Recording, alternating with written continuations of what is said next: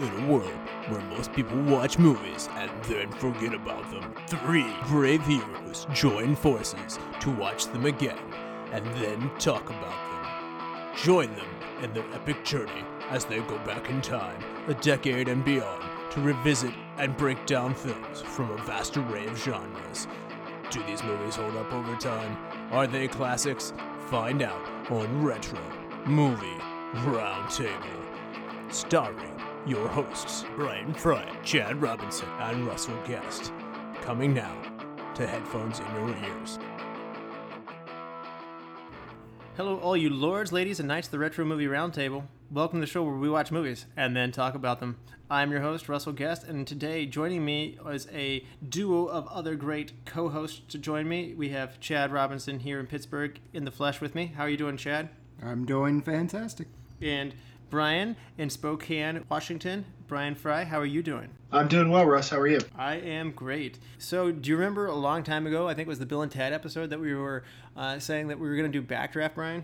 Yeah, just like two months. Well, we're going to make good on our word. It got backburnered. It did. It did. But the happy part of this is it, it, there's no better time of the year to release this than now because with September 11th, this is a great movie to honor the heroes who are emergency responders. While this movie's not about 9 11, uh, it's a time of year where it's good to show appreciation for the firefighters and the emergency responders, paramedics, policemen.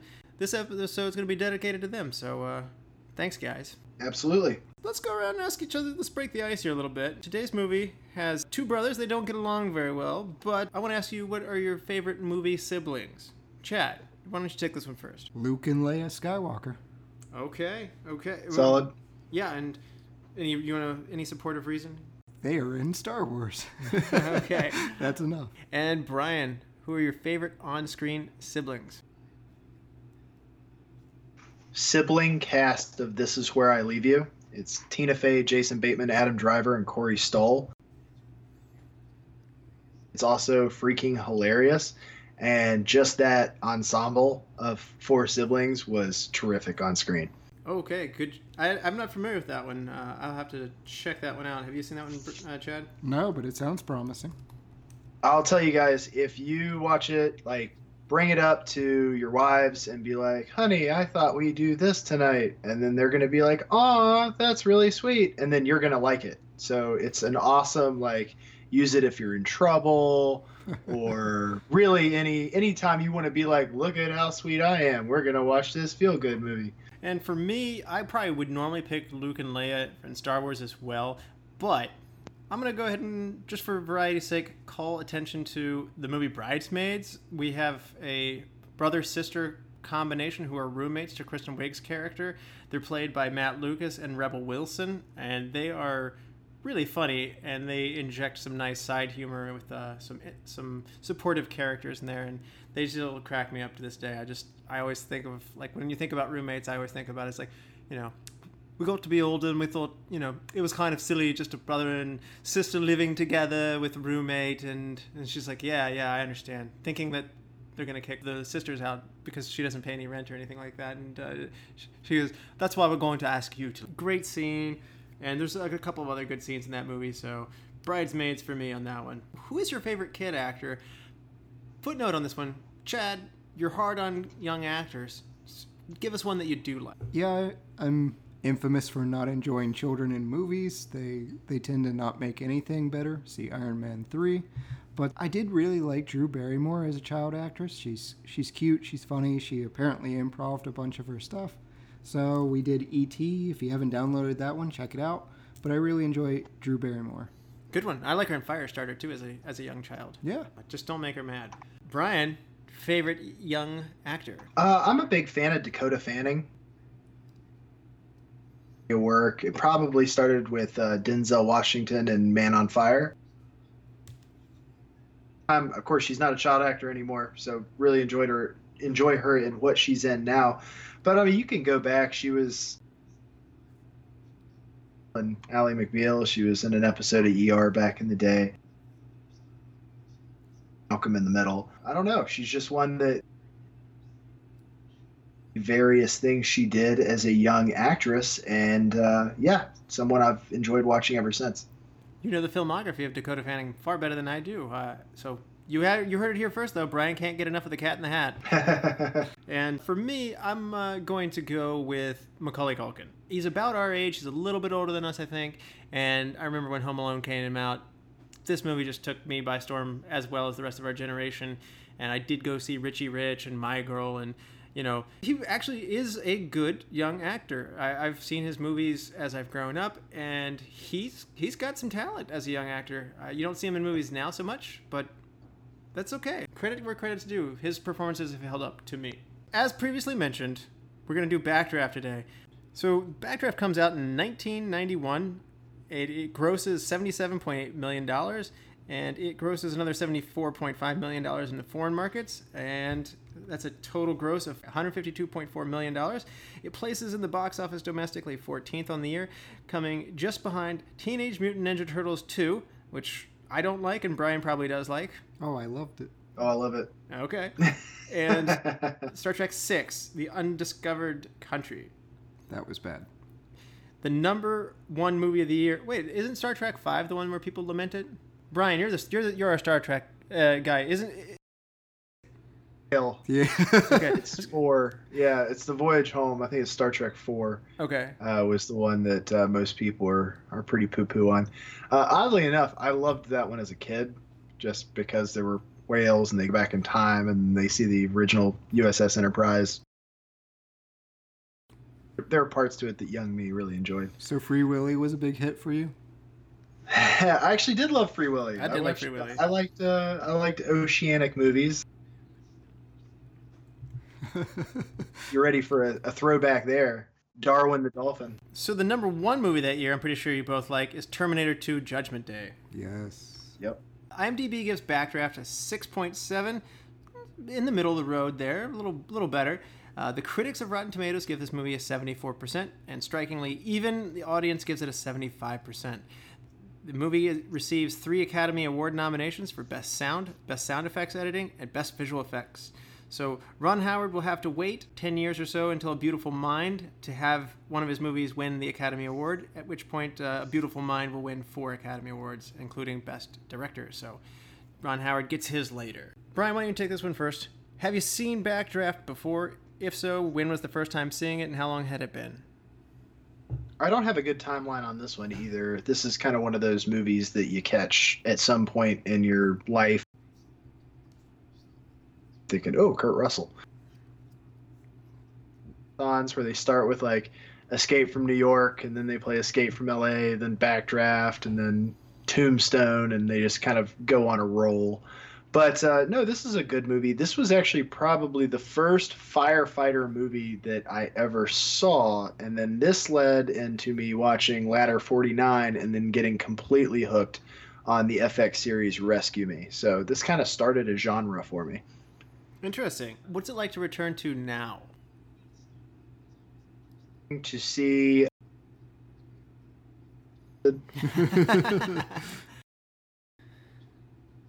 Baldwin. Okay. So, Chad, had you seen Backdraft before? I had not. No, I unlike Fry, this was not a movie that I was even aware of. This was a whole new experience for me. Had you seen any other firefighter movies before? I have seen Ladder 49, so I pretty much went in with the expectation this will be Ladder 49. How does it compare to that? Let's let's go that direction. Uh, it doesn't really. Uh, they're different movies. Different movies. Okay. For me, I've mentioned this one in previous podcasts, but this one's a little bit special to me. This was my first R-rated movie. And I saw this coming back from Universal Studios in California. I went to an exhibit there with my parents of Backdraft, which was an exhibit that you first of all, I like it because you didn't have to stand in a massively long line. And then second of all, you stand at like a glass barricade, or I should say, just a railing, and there's this room around you that just goes up in fire. It's a great pyrotechnics display. I'm not sure if it's still there or not. If it is, do check it out. This was probably back in 1995, 96 or some somewhere around there. Uh, and so I came home. I wanted to see it. it was still on my mind because that that was the thing that stuck out to me. It didn't disappoint. In fact, it exceeded my expectations, and I didn't know what this movie that went with the attraction was. And my mom had seen it before, and so this was my first R-rated movie. She couldn't necessarily remember anything wrong with it. So they they double checked it, and they handed it to me finally, and I got to see this was my first R-rated movie. Not necessarily the most memorable movie for most people, but for me, I'll always remember it for that. And so I was pretty excited to see an R-rated movie, and then I got done with it, and I kind of thought, I don't understand the big deal about an R-rated movie. I mean, you hear plenty of bad language around the world around you already, so that was not a shocker. It's not so violent that you couldn't conceptualize that either, and also it's it's got a little bit of steam in it, but it's not so over the top with that either that it blew my mind. So, anyway, I was able to process this one thoroughly at age, let's say, 12. Over the years, maybe built it up in my mind, and then I came back to it in college, and I watched it there, and I, it disappointed me. And so I hadn't seen it since then, and now I'm returning to it. I've kind of the pendulum swings back the other direction, and now it's somewhere in the middle. It's still got great action scenes, and I'm excited by it, but I'm also frustrated by the story. But we'll get into that. Well, there's a sequel now. Is there? Yes, Backdraft Draft 2 came out May of this year. Oh, it already came out. Yeah, Billy Baldwin came uh, came back. Oh, well, it got the I the bet that went well. yeah, it got the attention that Billy Baldwin would get then. So, as you can tell, I didn't know that. Uh, quite the film guru I am today, then. But I should warn everybody there are going to be spoilers that lie ahead, so prepare. If you don't want to know what happens in Backdraft, turn this episode off, go watch the movie, and come back and join us. We will return after this. Christopher Walken here to tell you about my favorite podcast, the Retro Movie Roundtable. It's a fun listen if you like movies. I myself have been in movies like Deer Hunter, Dead Zone, and Catch Me If You Can. Uh, if you like this podcast like I do, go to iTunes, Stitcher, or Spotify wherever you get your podcast, give them a five star review and comments on the show. I even gave them a like on Facebook and wrote to John and Russell at Retro Movie Roundtable at yahoo.com. One of the great joys of my career was hearing the Retro Movie Roundtable talk about my movies. Oh man, you're gonna love these guys. Wow. Okay, and we're back. Chad, uh, you're pretty good at giving a plot summary. Why don't you remind people what happens in Backdraft for those who haven't seen it since 1991 when it came out? Sure thing. Brian McCaffrey, played by Billy Baldwin because his brother Alec didn't want the part, is a 20 something who is broke and drifting through life. He tragically witnessed the death of his firefighter father, who's confusingly played by the same guy that plays his brother in this movie, at a very young age. Broke, he decides to follow in the footsteps of his family and join the Chicago Fire Department. His brother Steven sabotages his easy assignment, gets Brian reassigned to his company. During this time, several suspicious explosions resembling one set by a pyromaniac are investigated by Don Shadow Rimgale. Steven pushes Brian too hard, and Brian quits the department to join Alderman Swayzak's fire investigation. Brian begins to suspect Steven is setting the fires, but they both come to realize it's their dad's old friend, John Axe Adcox. Axe is setting the blazes to get better funding for the department, which Alderman Swayzak has repeatedly cut. The brothers confront Axe during a large fire, which seems like a really bad time to have a fight.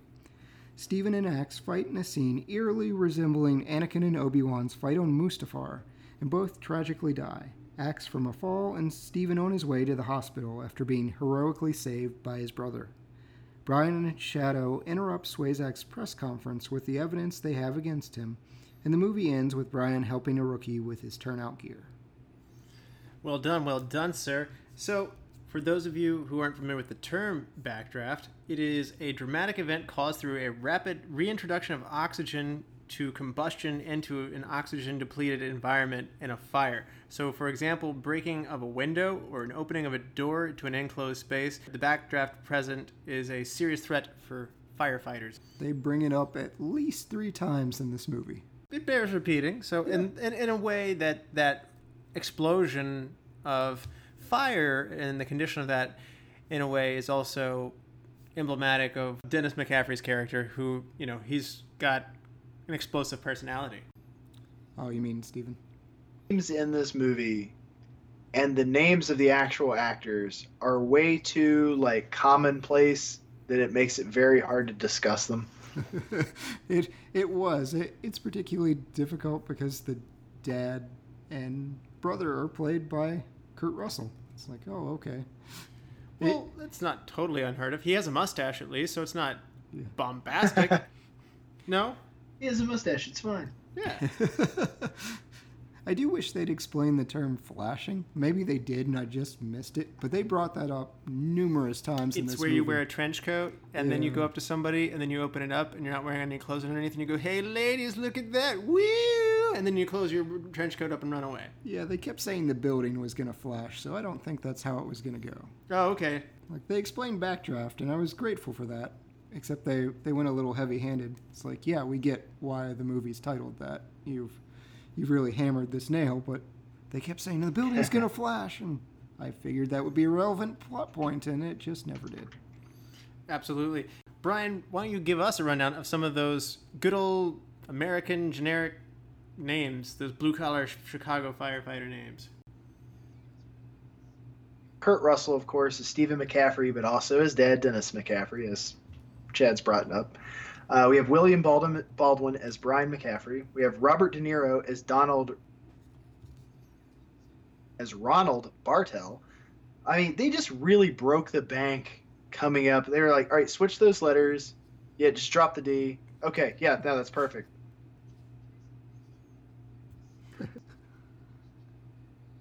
But Rebecca De Mornay as Helen McCaffrey, Jason Gedrick as Tim, Marty Swayzak, and that's pretty much where everything tapers off. Yes, and to refresh your memories on those names, uh, De Niro's character is, a det- is the detective Donald Rimgale, so he's the one who's investigating all of this. But that that was the one named for an actual guy. Is it? Yes, he was an actual investigator, or fire investigator. Huh. Did not know that. I'll also give a I'll give a shout out to Jack McGee who plays a uh, one of the firemen in the firehouse in this uh, movie. Uh, the reason I'm giving a shout out to Jack McGee, uh, he plays Schmidt, is because he's actually the captain of the firehouse in Rescue Me. Did not know that either. So those are good good connections there. I've got one here as well. Uh, it's an interesting twist of fate. Brad Pitt lost the role of Brian McCaffrey in Backdraft to William Baldwin, who then had to be released from his contract because he was going to play in a small part in Thelma and Louise, and that cast was recast as Brad Pitt. So basically, it ended up being a swap. This has to be the only time in history Brad Pitt will ever lose to Billy Baldwin. for this and, and some of the background stuff, I didn't feel like anybody really wanted to play Baldwin's character. Right? Like the amount of, of shuffling and people who were considered and, and that sort of thing, it just seemed like everybody was kind of like, meh, I could leave it. And then in the end, really need some work. Alec Baldwin, Tom Cruise, Johnny Depp, Matt Dillon, Val Kilmer all turned it down, and and Brad Pitt just lost out. Oh yeah, and Dennis Quaid. Uh, Or and no, di- he was he was Steven. Character. Yeah. So there were some people who wanted it and didn't get it. So uh, Robert Downey Jr. and Keanu Reeves screen tested for the role, but they just didn't get the part. I kind of want to see the Keanu Reeves movie. Whoa! Fire! I'd love to see Val Kilmer just to have Kurt Russell and Val Kilmer in another movie together. Yeah. Yeah, Tom Cruise actually recommended. I think it was Kurt Russell for this. Kurt Russell is a great cast for this one. I think we keep we keep knocking William Baldwin, but I actually don't think he does a bad job in the part. Is Oh. that is that fair? He was fine. Yeah. No, it's fine. Yeah, and William Baldwin and Kurt Russell uh, did their homework. They went to fighter fire boot camp. They learned the ropes. They even slept in Chicago firehouses for a month and ordered to prepare for the parts. That would have been cool working at a fire station. Then Kurt Russell and uh, William Baldwin come to hang out with you. Happy game. Half of that would be cool. Gosh, man, we got to stop knocking. on it. William Baldwin's going to get upset when he listens to this, guys. Who is excited about this though? There's actually I a- would say that we are probably not the first people to jump on the William Baldwin's not a great actor bandwagon. Well, there's a there's a Daniel Baldwin that hosts a sports show up in Syracuse, and the only reason I know this is he has a feud with Dan Le Batard right now. I mean, he's done a lot of movies at least. So, I mean, he never. They're not necessarily big movies, but I mean, he's coming off of Flatliners the year before. So, eh, the Baldwin brand mattered in this early '90s part here. And yes, it is largely fueled by Alec, and but and then you know there's Steven as well, and and William. So, uh, they all look alike.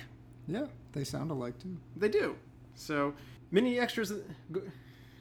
Go- Two seconds right now to go back in time to the 90s, and I'm going to tell you the number of movies he's been in that I really enjoyed. Oh, okay, wow. Harsh, harsh stuff here for, for Stephen Baldwin. And, uh, Billy. Except that we I didn't take like- down Stephen. That oh, sorry. Harsh stuff for William Baldwin. My, my Steven, mistake. you're next. In whatever movie you've been in.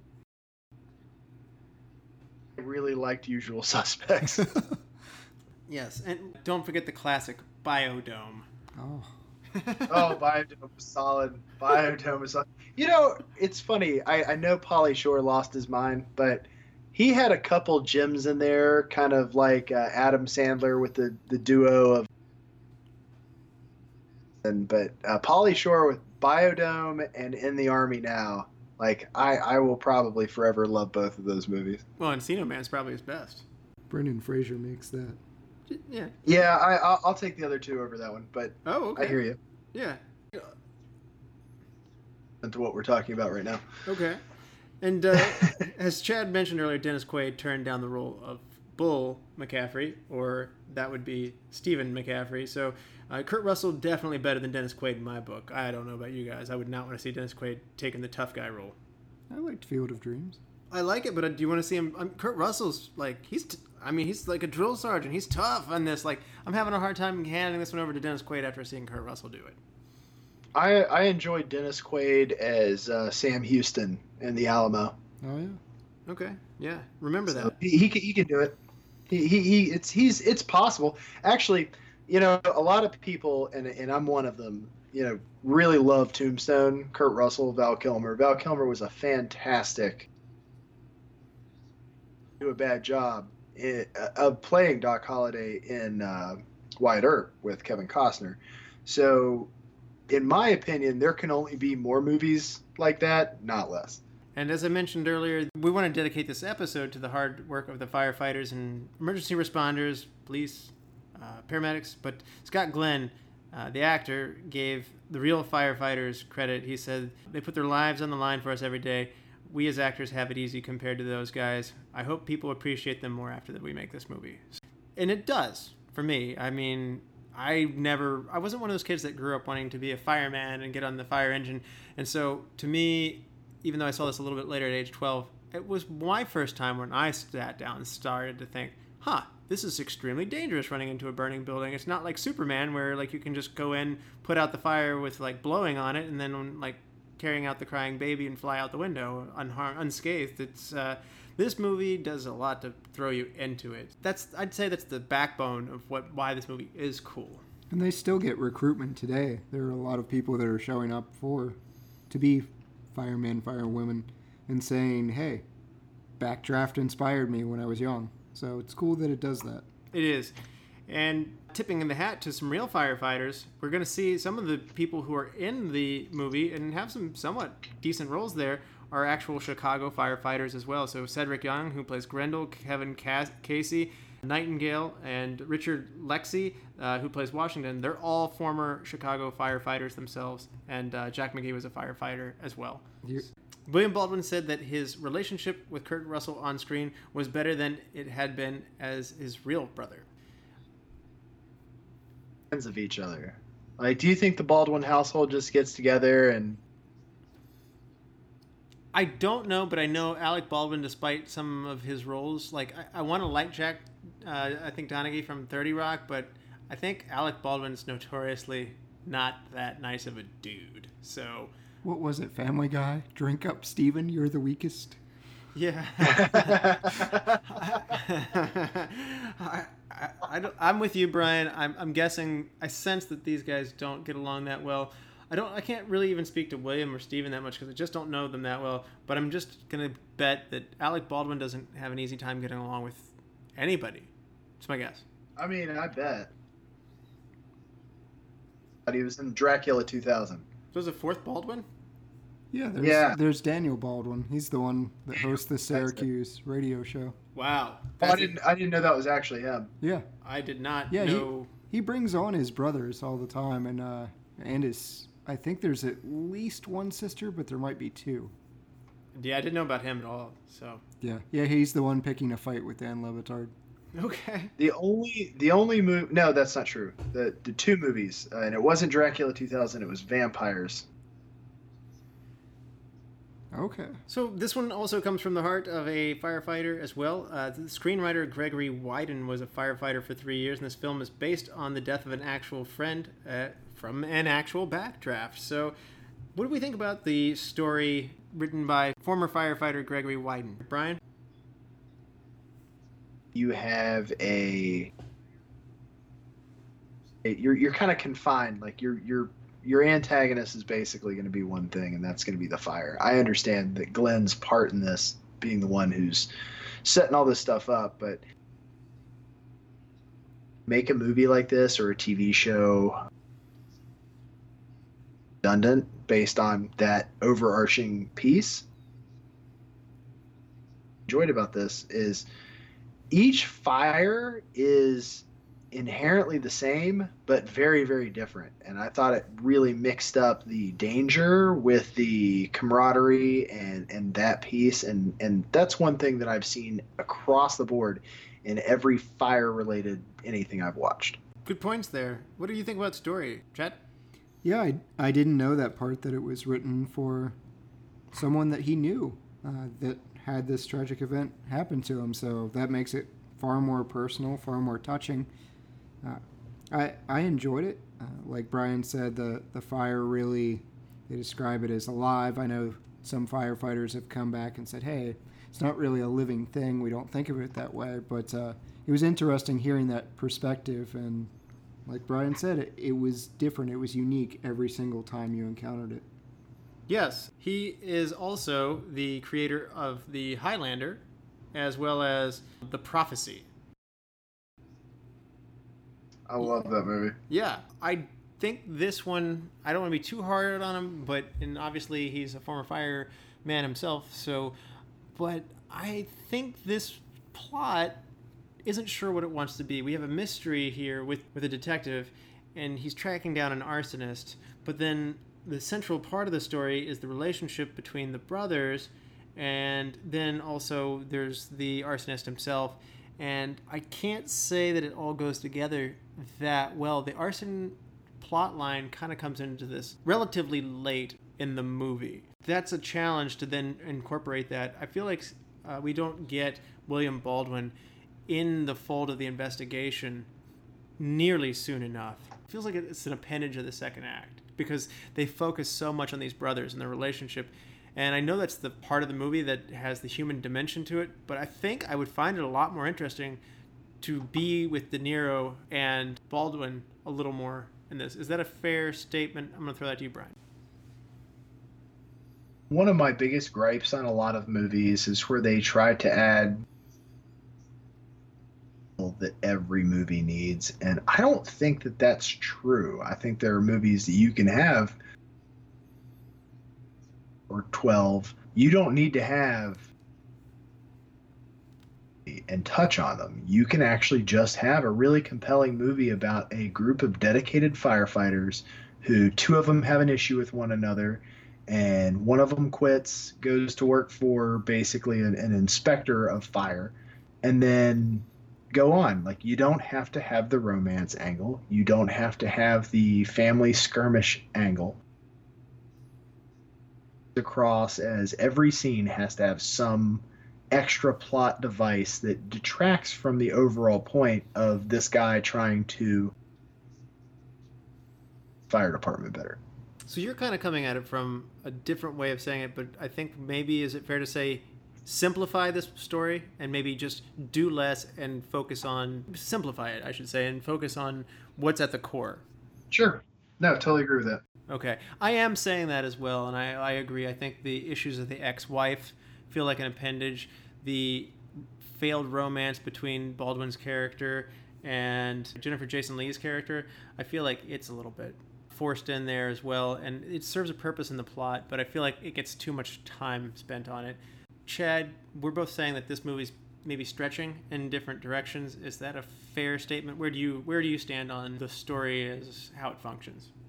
Yeah, I, I don't want to give too much away on one of my superlatives, but uh, I definitely get where you're going, and Brian's point as well. The the romance seems contrived.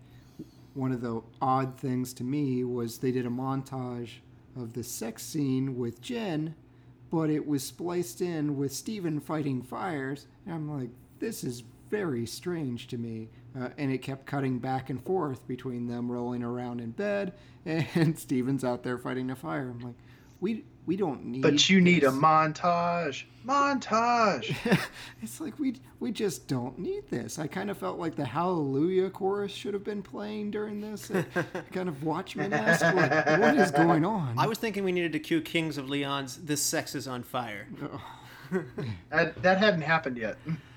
and shouldn't happen. Time machine, make it happen. Yeah. Ron Howard, hook us up with that time machine. Where was Billy Joel? It's some sort of hot tub time machine. That's true. We could have had. We didn't start the fire in there. Things that are heavy-handed. That's true. Little on the nose. Yeah, it just can't be playing when Axe is on screen. Yeah. We started the fire. Yeah, he's just.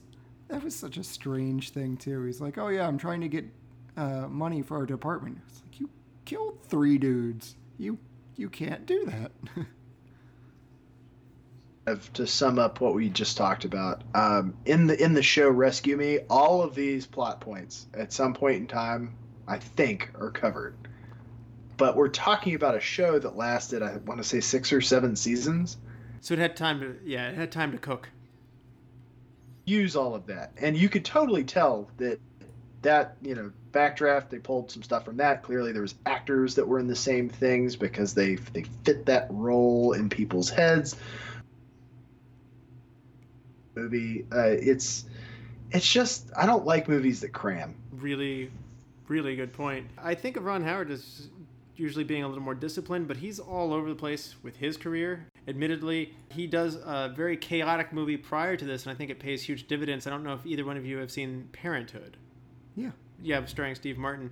That movie has several different plot lines or different aspects of the family, and a lot's going on.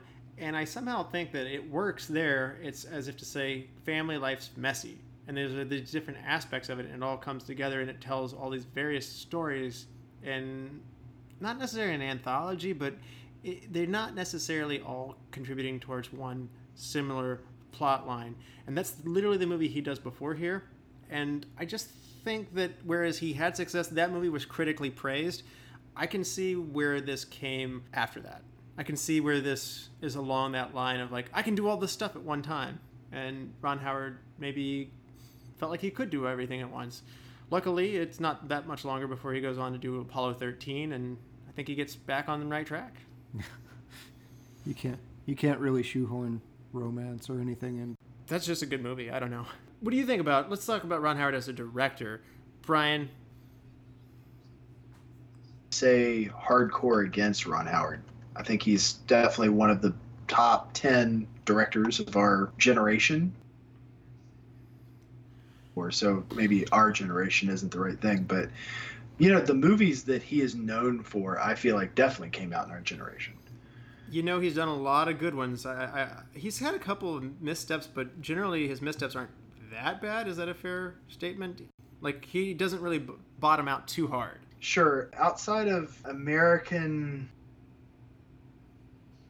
what i've seen Well, that's Lucas. So Ron Howard, some of my favorite hits of his include Night Shift, which is Michael Keaton's first movie, a really funny movie where they turn a morgue into a prostitution ring. Splash, the mermaid movie. Parenthood, as we mentioned, Apollo 13 is really good. Mel Gibson's uh, Ransom, How the Grinch Stole Christmas, which the, the real one with Jim Carrey, which I, I like that movie quite a bit. Uh, Beautiful Mind is really that's that's the best one for me on that one. Cinderella Man was really great. Da Vinci Code. Uh, some people don't like Angels and Demons, the follow up. I had a fun, fine enough time with it. And I think Rush uh, with uh, Chris Hemsworth was Yeah. underrated. And I quite liked, even though there was some controversy over it at the time, but I like Solo, a Star Wars story, quite a bit. Just FYI, He directed it or he was in it?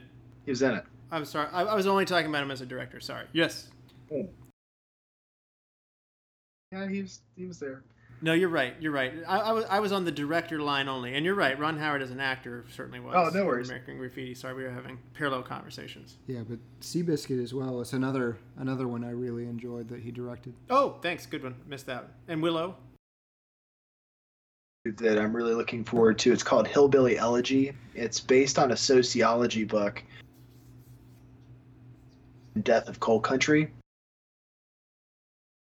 And the book is set in uh, southern Ohio, but uh, you know it really it really hits home. But the author does kind of a, a good whimsical, you know, lighthearted analysis on how that's declining and, and what that looks like. And I, I thought it was a really important book to be written, and I'm glad that they're doing a, a film for it.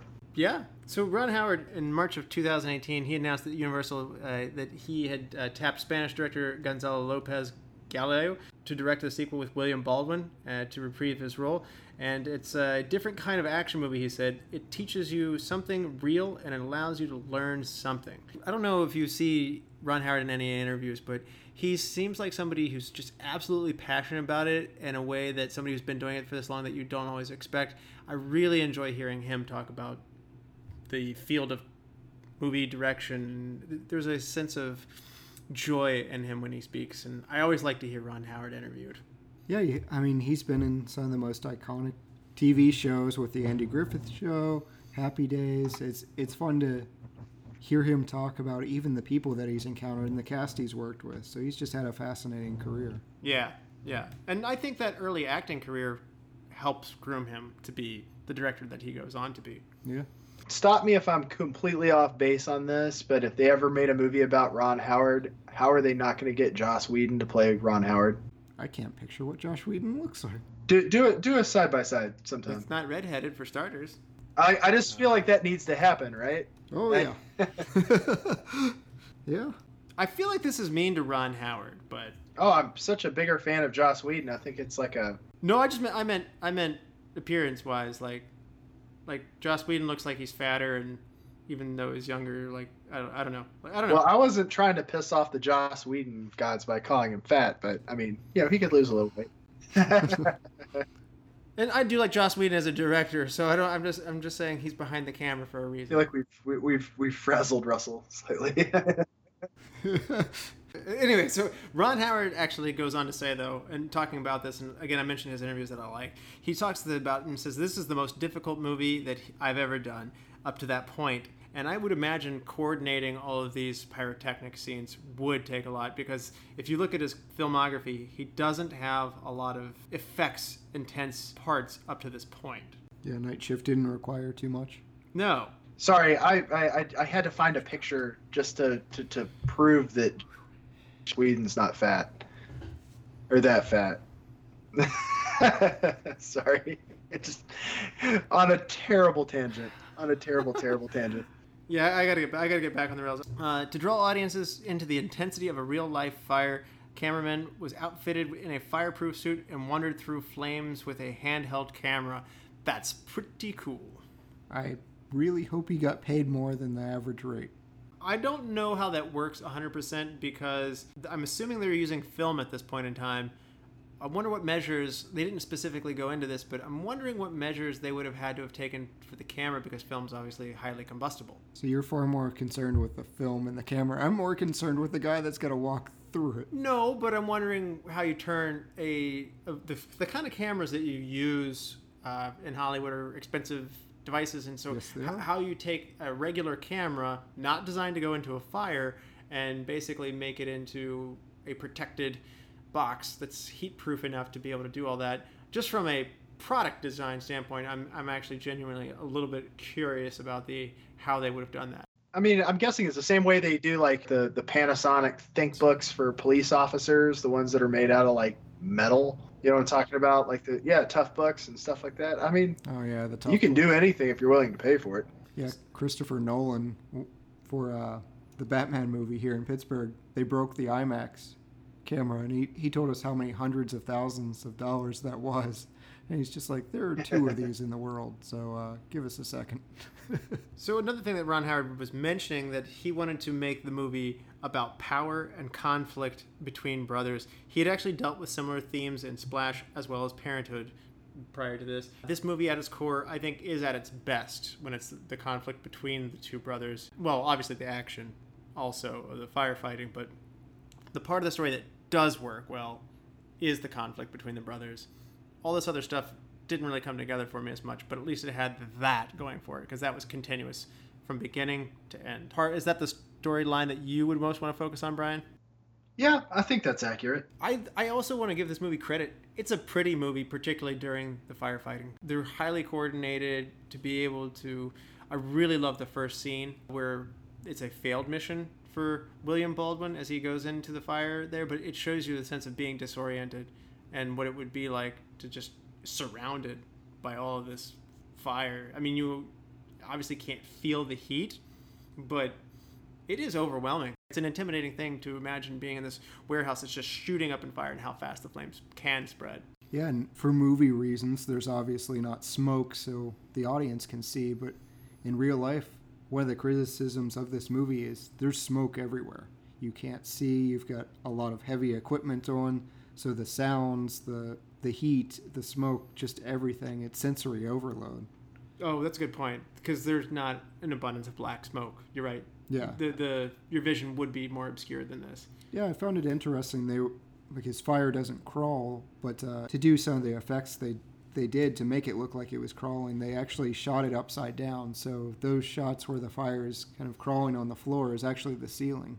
So they did a lot of technical work just to to make these cool fire effects, and I appreciated that it wasn't some cheesy CGI fest. It really could have gone that way. I mean, 1991, you're not that heavy into it, but the fact that they were lighting things on fire and they even said, hey, it's kind of tough to do two takes of this stuff. We've got to get it right. I really appreciated that. Absolutely. And I, I want to also call out I like the Chicago aesthetic personally. Maybe it's just me being an architect, maybe it's me having traveled there. I love the city of Chicago, so I love setting a movie in Chicago. And obviously, with the history of the Great Fire in Chicago, I can't think of a single place I'd rather want to set this movie. Brian, do you like where they shot this? Yeah, Chicago is a great place to do a firefighting movie just because of the uh, the style of the buildings they have there, the expanse of the city. It allows for you know broad sweeping shots of Great Lakes, that sort of thing. I actually am a huge fan of Chicago as a location for just about anything. Yeah, and the studio work, to be clear, like the firework, is done largely in Los Angeles, but there are locations, various locations around Chicago. I don't have to go into all of them that this movie is shot. But the one that I really want to call attention to is the final scene where there's a huge parade of over 2,000 firefighters, and many of them were real firefighters, in central Chicago going down Michigan Avenue. Uh, it's a very sobering finish to this movie it kind of took me by surprise. We lost Kurt Russell's character in the end. This movie shows you how I, I normally don't like losing a main character like that in a movie, but in a way, it shows you how real and how dangerous this is. And because of this is an ode to firemen, it, in a way, it seems appropriate to me. And I actually like it and respect it more for doing and that's a powerful scene one thing i did want to notice though is i don't think that the 1971 part of the movie was 70s to the max. Obviously, we had a mustache put on Kurt Russell to, to be 70s, so he's got a 70s stash. But I don't know that the environment around him was very driven and focused on his face as a boy. But I felt like the cars and the buildings and stuff around there, I felt like that even though it's a small scene in the beginning, I didn't feel immersed in an earlier time period at that point. They had people dressed as hippies giving peace signs, though, so that lets you know it was in the 70s. That that's fair. That's all you really need. Everyone was very nice. Like I live right by a fire station, and so I see the fire engines quite a bit. No one's lining the streets just casually waving to the firefighters, like, yay! Kind of like uh, the old times when people used to go down to the docks and wave at uh, cruise ships that were leaving. I think John Mulaney does a sketch like how bored were they that they're just like we're gonna wave a lot. To, we we're gonna go down to on. Saturday, and we're gonna wave our handkerchiefs to the boat. Do we know anybody on the boat? No. Just like the 70s, all these hippies are taking time out from their peace sit-ins or whatever else to wave at fire trucks. I feel like I've seen a number of maybe more so policemen who friendly, like you know, as they're on their patrol going around town or whatever, like give a friendly wave. If you know, that happens. You feel like people in this day and age are waving to the police? If they wave to you, you're going to wave back. Oh, these people were initiating it.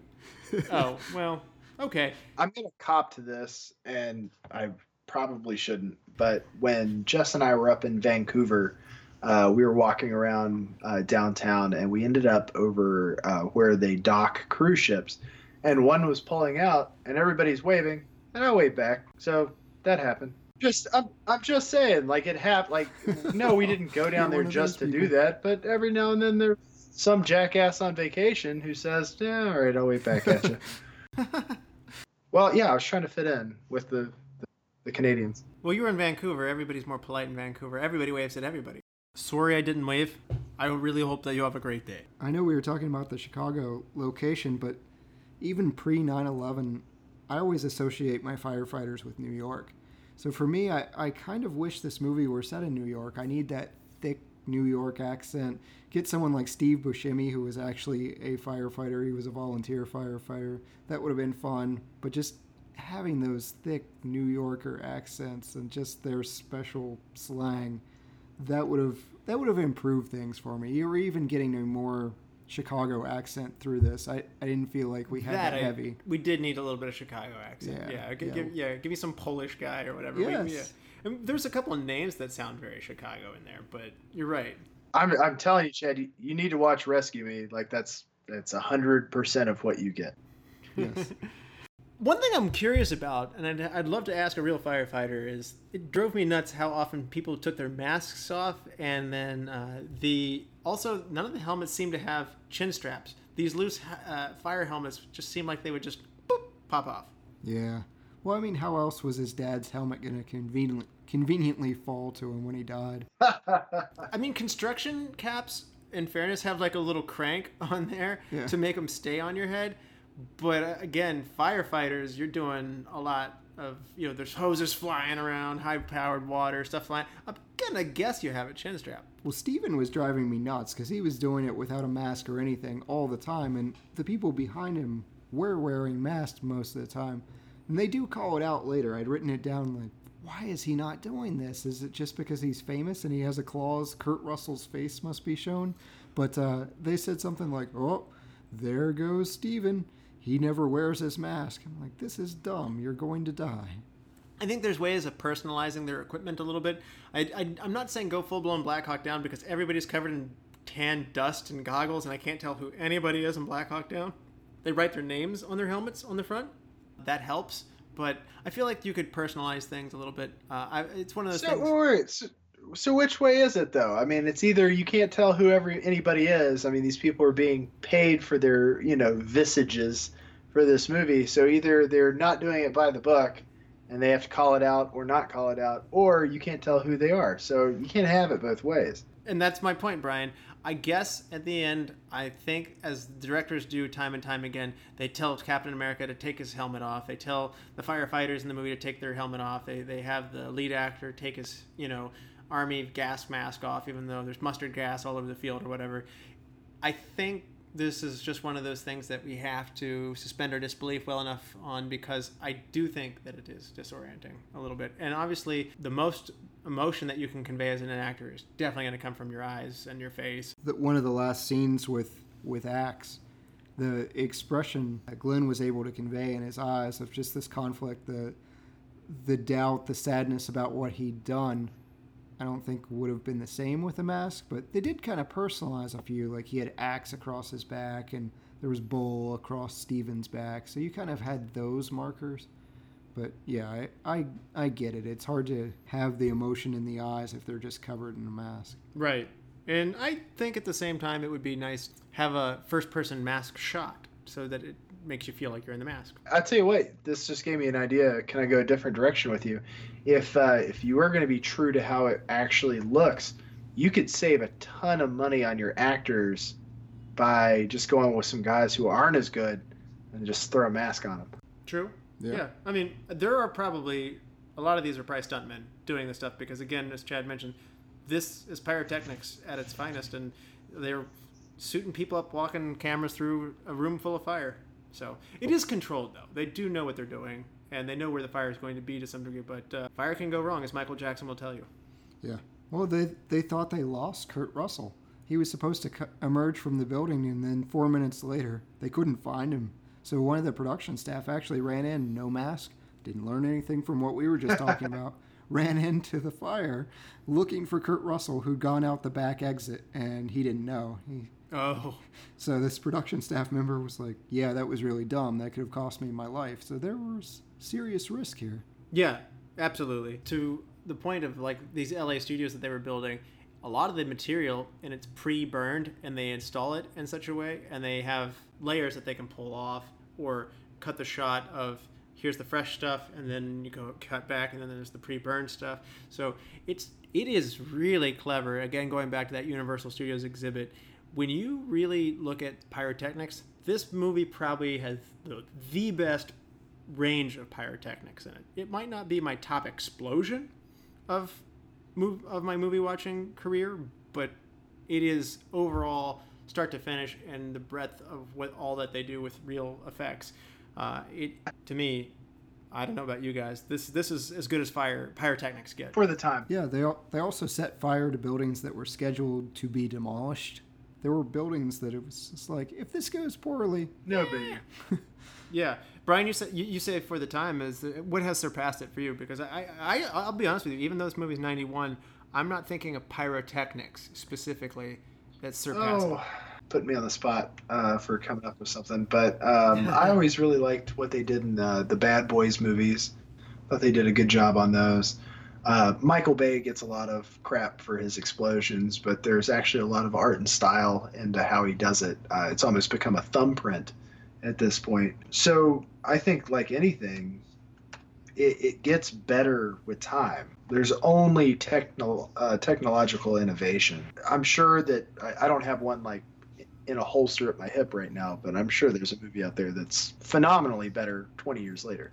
I guess I'm going with Chad's point of if you did a lot of these scenes today, that would probably have a lot of CGI fire. I guess I just have such a high regard for practical effects. I get that. Yeah. Anyway, Kurt Russell, Kevin Casey, Scott Glenn, William Baldwin all did a lot of their own stunts, kind of following on what Chad had said there. And uh, stunt coordinator Walter Scott was so impressed with their performances that he credited them as stunt performers in the credits as well. So I didn't sit there and notice that, but it's an interesting thing I read and pointed out. double pay. yeah, good point. The cast came face to face with 1,200 degrees Fahrenheit or 649 degrees Celsius fireballs on the set, so that's that's a hot set. One fire on the movie got so hot that it actually caused structural damage in the building that they were in. Luckily, it was an old warehouse and was already scheduled for demolition. Good thing that they picked a place that was going to be demolished. Yeah, it always helps to burn down things that will be torn down anyways. Let's really do it. Yeah, we saw that in uh, Demolition Man. They did some demolition. Yeah. I remember in that one they had a, uh, a, a prize that you could blow up the building. MTV had a like you could be the person to detonate Oh, to detonate the building in the movie. So uh, there was no prize here to start the fire. What do you think about the soundtrack, Brian? I mean, I'm kind of with you on that time frame of music. so without like poo-pooing on it too much, uh, not a fan. Okay, and Chad. I actually liked it. Uh, I I liked that it wasn't. There weren't any real ham-fisted tunes that I I caught on. I liked that when they're in the car, there's just some light-hearted tunes like "War, What Is It Good For" playing on the radio. That was kind of fun. Uh, the sweeping music in the background that actually goes on to be reused for Iron Chef Huh. in Japan, 1993. So they're using the score from this movie, the the sweeping soundtrack, to Cook food. Are we talking about the actual score or the soundtrack? Because Hans Zimmer, I'm a huge fan of Hans Zimmer. Like his Both. Both. his score for the movie was great. It's the the individual songs that they use for various scenes that aren't the score that I'm talking about. That's fair. I mean, that's. I'm with you. the the pop music isn't for everyone, but I, I enjoyed it as just kind of a throwback of, hey, this is what they would be listening to on the radio. This makes sense. I kind of appreciated that. Yeah, I see both points. I felt from a mood standpoint, you do want to switch what's in action and then the intense dramatic moments with what's on the radio and stuff like that. So I, I think in the end, I think you've changed my mind on that, Chad. I was I was definitely in Brian's camp of like, just stick with score was my note, like all score. But I think there's a tone difference by doing that, and I'm I'm easing up on that now. I'm, I'm if you've brought me around to that, I'm gonna I'm gonna eliminate that as a criticism Apparently, these were the the songs Russell was looking for. that was the worst, like laugh, dead stop, like like uh, I feel like awkward missed a bunch of silence after a laugh. It's time for look for this. Brian, what do you have for us? in true form to my usual, my look for this is something I brought up in my casting. I love the fact that they have a member of the Rescue Me TV show was actually in this. That's likely why he was cast for that show. I really can't emphasize enough how much I enjoyed that show, and I feel like I would almost retrospectively give this movie a better grade based on what it did for that show. That's a great shout out. Chad, look for this. Two of the three arson victims, Donald Cosgrove and Alan Seagrave, uh, their names were significant. Cosgrove was Robert De Niro's technical advisor, and Seagrave is the name of a fire apparatus manufacturer. Interesting. Nice. Good good catches there. I'm gonna go with there's a scene where John Ad- Adcox, who's played by Scott Glenn, breaks out the windows of a Mercedes Benz that's blocking a fire hydrant in order to snake his hose through the car and Oh, yeah. access the fire hydrant, which I, I really like that scene. That Yeah. was cathartic. Yes, this is actually a real life instance uh, from a Boston fire department, and and uh, was forced where they were forced to break the windows out of a BMW blocking a fire hydrant so that they could respond to a fire alarm across the street. So uh, this can happen. Don't park in front of a hydrant. You don't do it. And I love that they chose it was a BMW. I love that. Uh, well, I mean. You, it doesn't matter what the car is, I guess. You know, I mean, they're not gonna, you know, they're not gonna go up and go, "Guys, this car's too nice. Let's just watch that." I don't know. Uh, I, I, it's, I'm wondering if it's happened to less eventful cars that uh, Oh. don't don't make these reports. Just like, hey, knock out the windows out of that Honda Civic. Yeah, there's Nobody there's, writes about that. there's a ton of Toyota Corollas that are getting their windows knocked out. It's just too common of a color car. Yeah, I'd agree Yeah, with that. I think it's time for the best time. The awards, Chad. Brian, you ready to hand out some awards? Absolutely. Let's do it. MVP, Brian. Uh, my MVP for this is Kurt Russell. There are times in the movie where I feel like there's a hint of overact to it, but if you look at kind of the edge that his character walks in the movie, it makes sense. And it took me watching other fire related shows or movies to understand like that mentality because I think there are about four or five different personality traits that, that come out in firemen. They kind of comically, uh, Woody Harrelson kind of comically does the different types of detectives in the first season of True Detective. I think there's probably similar types in firefighting. And Kurt Russell is just one of those people that, like, when you're that close to the edge and you're trying not to go over it, he did a good job of emphasizing that in his pseudo insanity in this movie. Great points. He gets a point for convincingly uttering the line, Well, I'm not your father. But he literally was. I don't know why they did that. Like that like seriously, like if there's anything you can knock about this movie, like why on earth would you pull a like a cameraman who's over the age of 50 and be like, "Yep, you're it." Like they did not need to do that. Get the Yeah, director or something. I don't know. Yeah, I don't know why.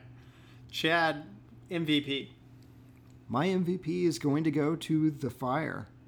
Uh, without fire, there can't be any backdraft. Uh, I love that a lot of it wasn't CGI. Uh, Jennifer Jason Leigh said it best. She said, I wish I was the fire. It has the best part in this movie. Fire! Fire! fire! Yes, fire. Yeah, it it was it was great. It was unique, like Brian pointed out. I really enjoyed. It. Fun, and I'm gonna I'm gonna double Brian's pick here and go with Kurt Russell in a movie with Robert De Niro. Kurt Russell still owns every part of this movie, and I would attribute his performance to being like a soldier. Ron Howard talked about how he wanted this to feel like combat against this force of that is the fire, uh, and I think Kurt Russell absolutely nails it, and he's intense and he's a dysfunctional mess, and he uh, he's got his life priorities all out of whack. But in a way, that fierceness that makes him an animal makes him able to go out and fight fires at uh, you know like with uh, such ferocity. So I like the character that he does, and he fits by far the best. Yeah, to to paraphrase what he said with that combat mentality, it was this isn't selling log cabins. You screw up here, you're dead. Yeah, yeah, absolutely. So best supporting actor, Brian. Aren't you glad you get to go second? By the way, you always have to go last, and everybody takes your stuff. That's why I gave it to you. Oh no, I'm I'm down. My uh, best supporting is Scott Glenn. Uh, he's a great bad guy. I think that, and I use bad almost in quotes with this. Like, I think that you can have a character like Kurt Russell where he's dancing close to the edge, and then show the guy who's gone over it. And uh, he's just a really entertaining actor. Uh, I usually enjoy everything he's in. Yeah, his his speech to welcome the rookies was pretty great. It was. It, it was almost going to be my uh, my best quote, but it's just too long. I'm gonna go with Donald. Oh, sorry, no, uh, Chad. Who is your? I know Russell's. I know Russell's. I'm glad you gave it to me because I'm gonna Russell's. steal that. I'm gonna steal it. It's it's Donald Sutherland who actually comes back for Backdraft too. Does he really? But uh, he plays, yeah, uh, he plays Ronald, and Ronald's just a fascinating character. I, I love him because he kind of winds up winds up being Hannibal Lecter. He's this villain who is advising the heroes how to how to catch whoever's setting these arsons, and his inflections, his facial ticks, I, he just chews up every scene he's in. I want to give this to De Niro, and I even kind of want to give this to Scott Glenn because they're both awesome. But I have to go down Sutherland. He's he's a show stealer when he gets on his facial expressions in particular really add to the I'm a madman who just wants to burn everything and yeah you know. the, that that very easy trial like are you gonna do it again no and he, he he almost sounds normal until De Niro starts questioning him and he just starts giggling like oh I set old women on fire I set children on fire and he just starts laughing it's like oh the crazy came out again. It was awesome. Yeah. But, oh, it was awesome. But that parole board, you know, who's lobbing those softballs? Like, do you regret what you did? Yes. Yes. Are you going to do it again? No. They're just like, we recommend parole. Thank goodness Robert De Niro was there and took an interest in this guy. Hidden gem, Chad. I mentioned it earlier, but Donald Rimgale, not the character, but the actual person who was a an arson investigator and who Robert De Niro's character is named after. He's actually one of the random party guys in the background. So oh, really? shout out to him for being an inspiration, likely being an advisor, and also getting in the movie. I love how this movie pays homage to all the people who are, you know, like putting real firefighters in this movie and doing stuff like that. Yeah. That's just cool It's just a feel good thing to do when a movie about this kind of hero. For me, I'm gonna go with a hidden gem of Clint Howard, Rico, the morgue director. Oh yeah. Yeah, yeah. He is just such a unique person. He gets work pretty much because his brother's Ron Howard, but um, Austin Powers, Night Shift, The Water Boy, Apollo 13, That Thing You Do, Rock and Roll High School. He's just a weird looking dude and uh, yes, every time I do see him, I do see him in that first scene of Austin Powers in particular. like, uh, he's back. The big boy? Well, sir, in many ways, the big boy's never left. he's been here offering quality food at an affordable price to families. For not the big boy, you idiot. that is a great scene, though. Is when he's trying to convince Billy to lift him up, lift yes. up the corpse. Jesus Christ, he's not going to sell you insurance. lift him up yes, he's he's he's, uh, he's so desensitized by the corpses that uh, he's he, he's got this almost crazy personality where he's disconnected that everybody else would be uneasy with this. So I just I, I don't. I just like that line. He's not going to sell you insurance. Sorry to all of our insurance salesman listeners. I guess so. Uh, Ned. uh, Groundhog Day reference on that. Um, so, uh, Brian, what about you, man? Hidden gem. I think my hidden gem on this one's going to be the fact that David Crosby's actually in it as a 70s hippie. yeah. Oh yeah. Good, good call on that. Just, you know, look, even if you're not a fan of uh, Crosby, Stills, Nash and Young, or or even his solo stuff, uh, the fact that he was just kind of a token dude in the in the mix was kind of fun. That is cool. I also believe if you were to cast a real life version of the Lorax, he needs to play the Lorax. That's solid. That's solid. Did any of their songs make it into this? Because we did Tremors and they shoehorned uh, Reba McEntire. Was there a Crosby, Stills, Nash? Mm, Not that I recall. Yeah, I didn't either. They, that's a miss. Time to recast. Who are you going to recast? Brian. All right, I had to do it just because it's been the point I've probably belabored the most. Uh, I want to see Alec Baldwin do William Baldwin's part. they would be closer in age. I got to tell you this too. I I I can tell you hundred percent that I had written that down before I knew Alec Baldwin was up for the part and passed on it. Like when you guys brought that up earlier, I was just like, oh crap. Uh, Chad, who are you going to recast? Yeah, it, it's really tempting to say Billy Baldwin because we know all these other people that turned down the role. But I think I have to go after Jennifer Jason Leigh. Yes. Uh, I kind of want more personality from Jen's character, so I think I'm going to go with Courteney Cox. Uh, she- Oh, she yeah. does Gale and Scream. I kind of want that uh, almost meanness to the personality that she brings about in Gale. Climbing the corporate ladder, like, or trying to get ahead in the system. I could see her doing that. or maybe a, a an Alyssa Milano. Yeah, that would be a good choice. These are both good. I, I, I wow, I, I might like these better than mine now because uh, I, I also don't like Jennifer Jason Leigh. There's something subdued about her Yes. performance and lifeless. And yes, in a movie with William Baldwin, uh, he's not a, even for a minute who I want to recast in this. I want to go after Jennifer Jason Leigh as well, and I have Nancy Allen. Uh, plan to go in there, but I do like your all's choices. I just this is an actress from the era who I'm fond of, and I, I think she should have gotten more work, and she's a good actress, and I would have liked to have seen her get in there. So Can I throw a twist in Very here? If uh, you had mentioned earlier liking to see what Keanu Reeves did with that part, what if they also had cast Lori Petty as Jenny uh, Jennifer Jason Leigh's character? So then you'd have a rehash of the Point Break romance. I also like that. So, in, but, but yeah, I, I do like that. I like Lori Petty there as well. Actually, see that feistiness that Lori Petty would bring to this would be would be good, which is similar to what Chad was saying with Courteney Cox. So, and if you're wondering, uh, backtracking just a second, if you're wondering who Nancy Allen is, you would definitely know her from the RoboCop movies. Yes. That's going forward though. Best shot, Brian. Uh, my best shot is going to be that that Kurt Russell carrying the boy out of the burning building as the explosions happening behind him. That's kind of an iconic scene of or picture for this movie. It was the front of most DVDs for it. I feel like that really sums up what they're going for is the heroicism of firefighters.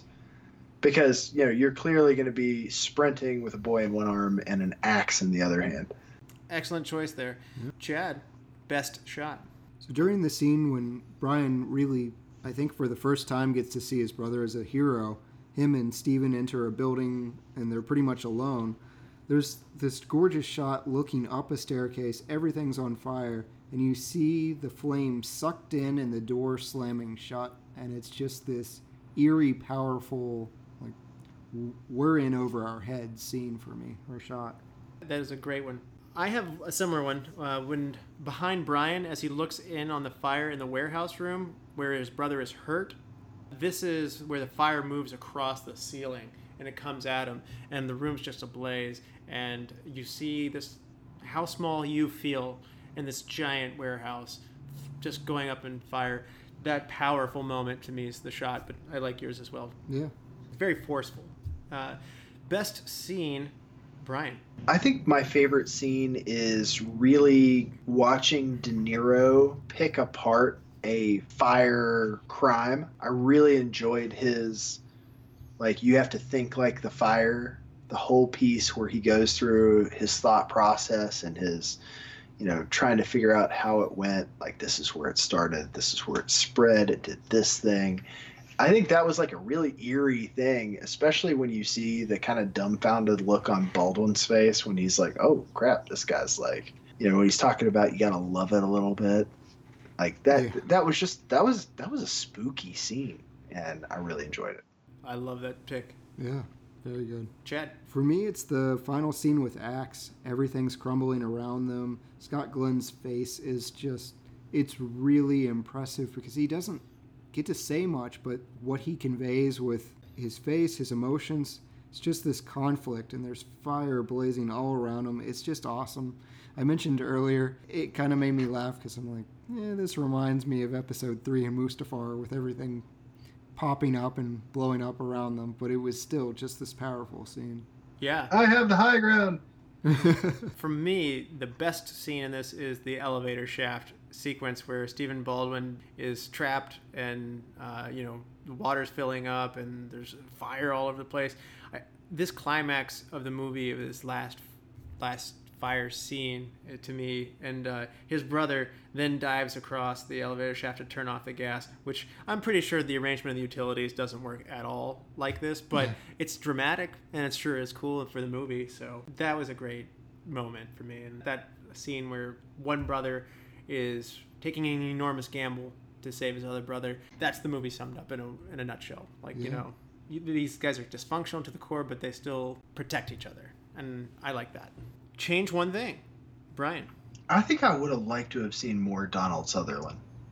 Like maybe instead of doing an intro with the dad dying, who's also Kurt Russell, maybe have more De Niro's part in stopping Donald Sutherland as the intro and then segued into I'm not sure how to stylistically do this, but then segue into kind of firefighters doing their thing and then center back on the family that you're going to be watching through the whole thing.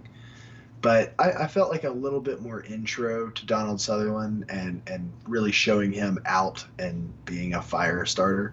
Maybe even toss in some uh, some some music on that one. Have a little fire starter playing in the background. Uh, you, you, you thought you, you beat it, you beat me to it. I, I was gonna say, uh, thinking Prodigy. I am the fire starter. Down, down, down, down, down, down, down, down, down, down. I'm definitely up for more Donald Sutherland. Is that yours as well then? No, uh, to the same extent, I guess you could work in Donald Sutherland into it, but it- Russell, I think it was you that touched on this earlier. I would have liked to have had more of this arson mystery investigation side, which brings in more of Robert De Niro, maybe more conversations with Donald Sutherland. But I really enjoyed that aspect of, oh, well, this isn't just a disaster, but there's a little bit of a mystery, and then it was just all resolved way too quickly for me. Nailed it. I mean, the bottom line of that is you have Robert De Niro. Use him. Yeah. And, and, and the fact that I didn't pick him for any of my superlatives, or really I couldn't even try and pick him for my superlatives, that's a problem. No, well, okay, I I really want to speak to this because I agree with you. I mean, there definitely needed to be more of him in this. They went with that family aspect to it. Like I, I don't mean like a family movie. I mean the the McCaffrey family. I I think that what the gem, like not hidden gem because it wasn't hidden. The gem of this movie is that you have De Niro playing such a compelling part. Like even the scene where Baldwin's waiting in his outer office and he sees him changing his shirt and he's all scarred from fire. Like he did the other job. He did the Kurt Russell job. He was that guy. And now he's doing this other thing because his talents make that possible and and, and that's where he should be. So really I think if there's any fault in this movie, it's that they underutilized one of the best assets they had. Absolutely. And I'm with Chad. Just weave threads of the investigation in way earlier in the movie, and so that it feels like it's more integral to the plot. More De Niro, more mystery, and sure, you could probably get more Sutherland out of that too. So, all of that. Best quote, Brian. Uh, I'm going to go with the Donald Sutherland quote, quote here. It's him and De Niro talking. What about the world, Ronald? What would you like to do to the whole world? Burn it. burn it all. so creepy. It was so creepy, and I loved it. Like Donald Sutherland again. Like you want to talk about two of the best actors in this movie were in that scene. Like Donald Sutherland's just kind of giggling, talking about burning everything. Like that was. Yes. You could have told me that if I knew nothing about Donald Sutherland, and you told me this is an actual pyromaniac that they brought in, they, they went to a place and said, This is a guy who actually sets things and people on fire, I would have believed you in a heartbeat. I would have been like, Oh, wow, that's scary as hell. Yeah. What'd you do to the little girl? Burned her. Burned her. It's just, it's just the inflection on it that is chilling because Wild, just Yeah. wild, wild Robert, eyes. Robert De Niro knows. It's that knowing, but, Yeah. but he does that knowing grin so well because you can tell in his head he's imagining it. He kind of looks like Nigel Thornberry in it. Just a, That's good. That's a very fair, very fair comparison. Uh, Chad, best quote. Uh, so Fry definitely took mine, and that's fine because it deserves all the recognition. That scene is just, it, it's great, and we need more. So I think I'm going to go the opposite direction and do the worst quote uh, because I have nothing else. So in dialogue uh, with Jen, this was just stuck out to me. Brian and Jen are talking, and Jen says, "That's a dumb thing to say," and Brian goes, "You're right," and the scene ends. Like, well, People the- talk that way. their lead writer was out that day, so uh, yeah, we're gonna let the intern write this scene. okay, Can- good, can good, I- good point. Can I go with a worst quote here? Like, or I, I'm not saying it's Sure, worse than that, but my worst quote for the movie. I hated Kurt Russell going, "Look at him, that's my brother." God damn it! It's just like, I get it. You're trying to prove that you're proud that your brother is doing what you do, but man, was there ever just hitting the nail? Like, just it's it, you got it. It's in there. You, you don't need any. You're beating the hell out of it. So my best quote is going to go to Lieutenant Stephen McCaffrey going, "You go, we go." Just like it. Yeah, That's that's the tone of the movie that shows you that everybody here is a team. it was repeated twice for emphasis. Yeah, yeah. And uh, so it's we've come to that time of the show. Five star rating. Brian, what do you give Backdraft? I'm gonna give this a three.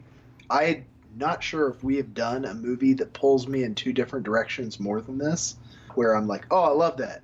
Oh, I hate that.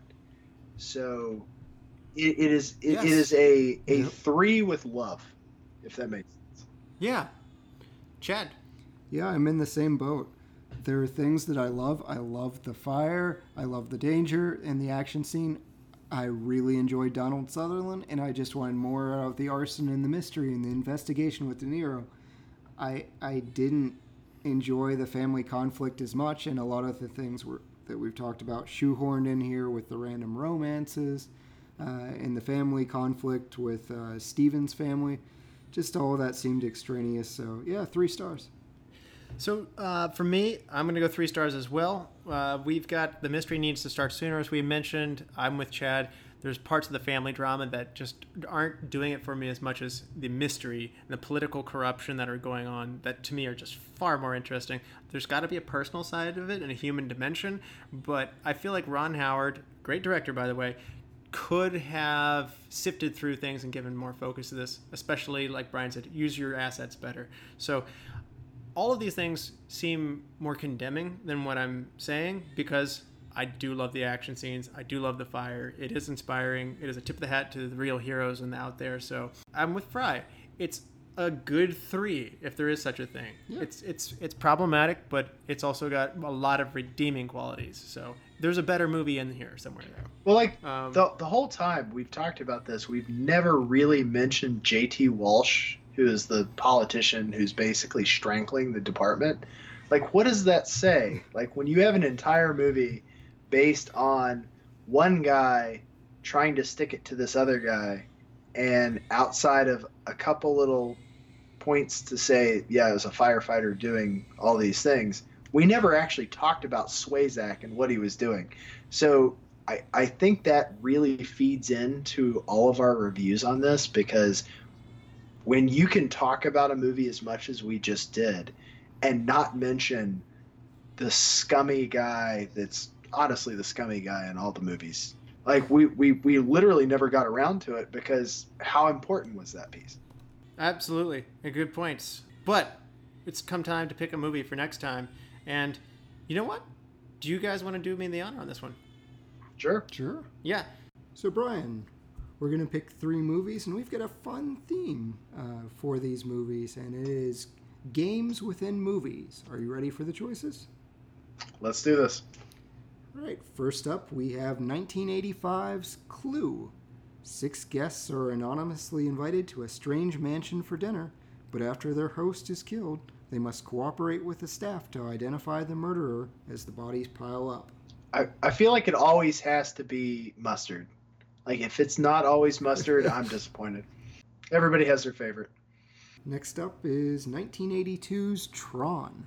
A computer hacker is abducted into the digital world and forced to participate in gladiatorial games where his only chance of escape is with the help of a heroic security program. And some of the best Depeche Mode ever. Note this is the 1982 one, not the uh, 2010, I think it was. Tron Legacy? Yeah. You know, it was bad, but I, I heart. So Yeah, I dug it. And finally, we've got 1995's Jumanji. When two kids find and play a magical board game, they release a man trapped for decades in it, and a host of dangers that can only be stopped by finishing the game. Once again, I have to make a clarification. This does not have Kevin Hart or The Rock in it. This has Robin Williams. Whoa. Uh, I'm going to go with. Yeah, this is tough. I'm a huge Tron fan. I got to tell you ahead of time, I'm a giant Tron fan. But I think I'm going to go with option A. All right, we've been begging for more mystery throughout this podcast, so mystery is what we're going to get.